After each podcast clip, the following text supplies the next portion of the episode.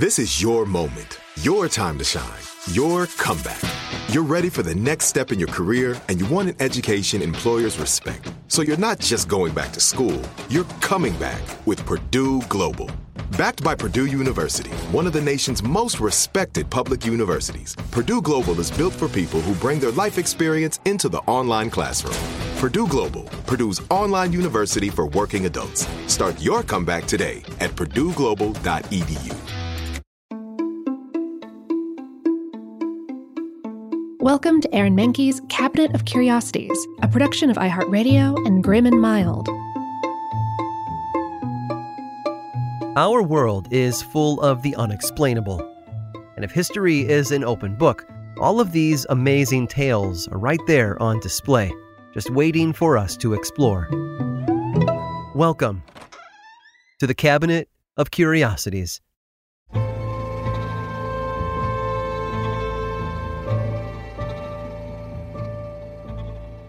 First impressions are everything.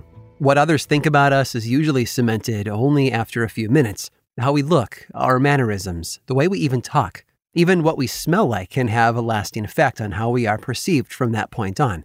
And in the case of Gloria Ramirez, she was a perfectly nice woman. She just made people sick to their stomachs.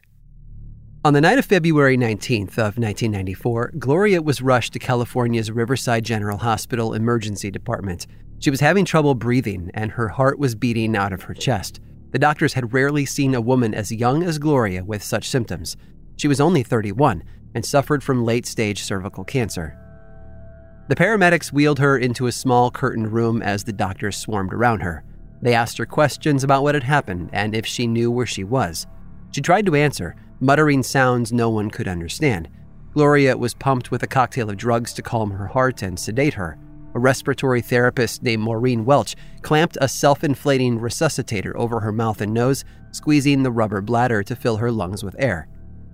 But Ramirez wasn't responding. Her vitals were fading fast. One doctor removed her shirt while someone else brought in a defibrillator.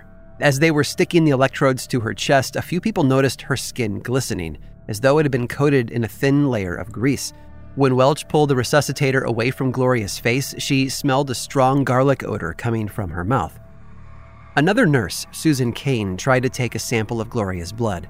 She stuck the syringe into her arm, and as the blood drained into the tube, the smell of ammonia filled the room. She also saw little beige flecks floating in the red liquid. Within moments, the medical staff surrounding Gloria began to fall ill. Medical resident Julia Gorchynski nearly fainted from nausea. A colleague asked her if she was okay and then passed out themselves. Gorchynski left the room to recover at a nurse's station far from the odor. Maureen Welch, the respiratory therapist, also fainted. Whatever had been plaguing Gloria had now contaminated the hospital's emergency department. Patients and staff were evacuated into the parking lot.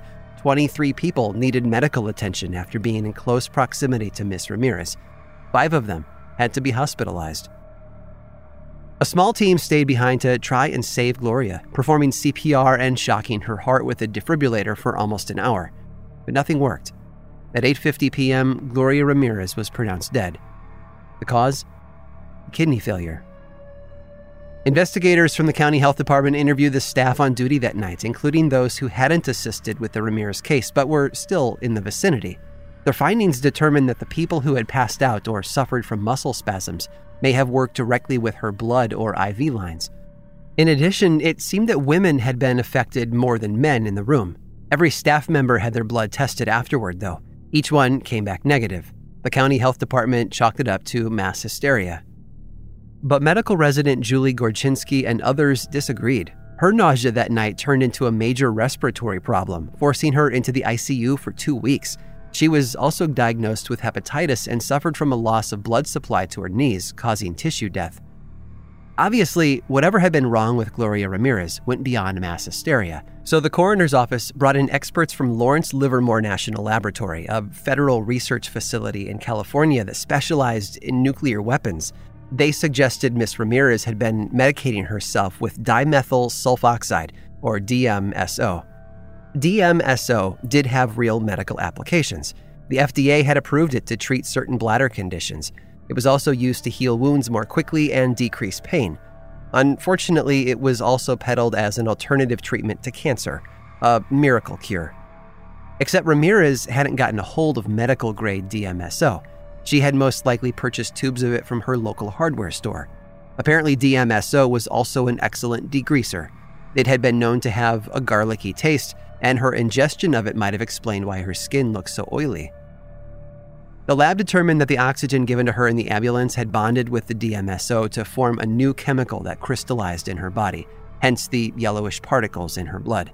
The defibrillator's electrical shocks then converted it again into dimethyl sulfate, and the fumes from that were what most likely caused the nausea and loss of consciousness among the medical staff. In short, every time the doctors tried to save her life, they were unwittingly putting themselves in more danger. Gloria's body was stored in a facility for two months following the incident before it was released to the family. Another autopsy was conducted, but no official cause of death could be determined given the lack of evidence. She was finally laid to rest a few weeks later. No one knows for certain what caused the patients and staff at Riverside to fall ill, but many in the medical community concur with Livermore's theory. Of course, without definitive evidence, all they have are postulations. Gloria's case is still a mystery to this day, but one thing is clear she never meant to hurt anybody. Like the rest of us, she was just trying to survive.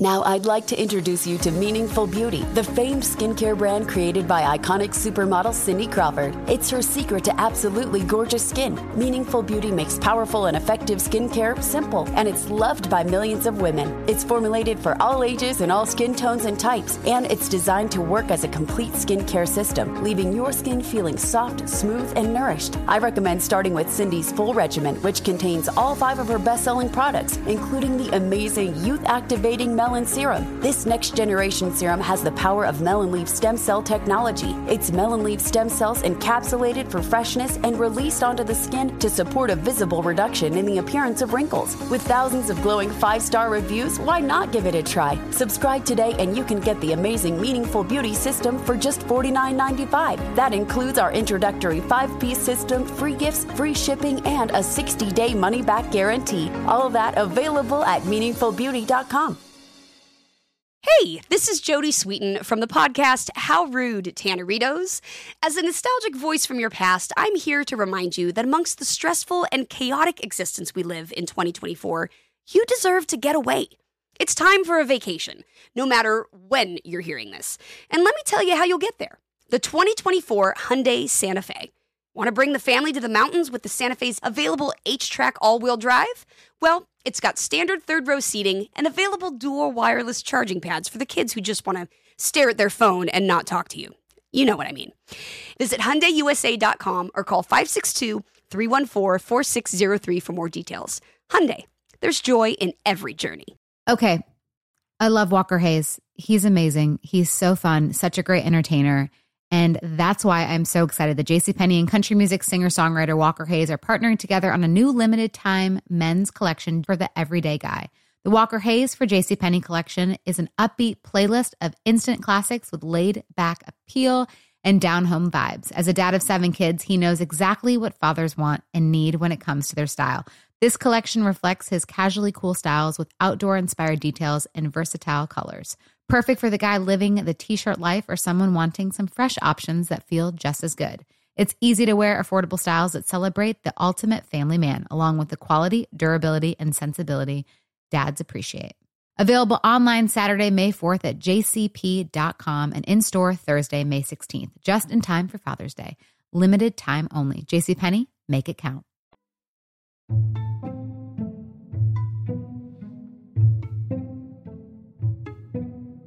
The thing about violent criminals is that sooner or later they end up getting caught. They might get sloppy in their crimes, leaving evidence behind for the authorities, or they might even turn themselves in, haunted by the ghosts of their past. For 19 year old John Charles Cross, it was a little bit of both. In 1954, a new hotel opened up in Miami Beach, Florida. It was called the Fontainebleau, and it became famous for appearing in such films as 1983's Scarface and the 1964 James Bond hit Goldfinger. But before 007 ever stepped foot in its lobby, the Fontainebleau was the site of a horrible crime. It was February of 1961, and John Cross had been riding high. For six days, the New Jersey native had been living in Miami under the name of Dr. Herbert Waters, using stolen credit cards. He had checked into the massive Fontainebleau as part of his spree, occupying a room that cost $41 a night. Today, that same room would run you over $350. Cross had been suspected in several states of stealing cars and passing bad checks.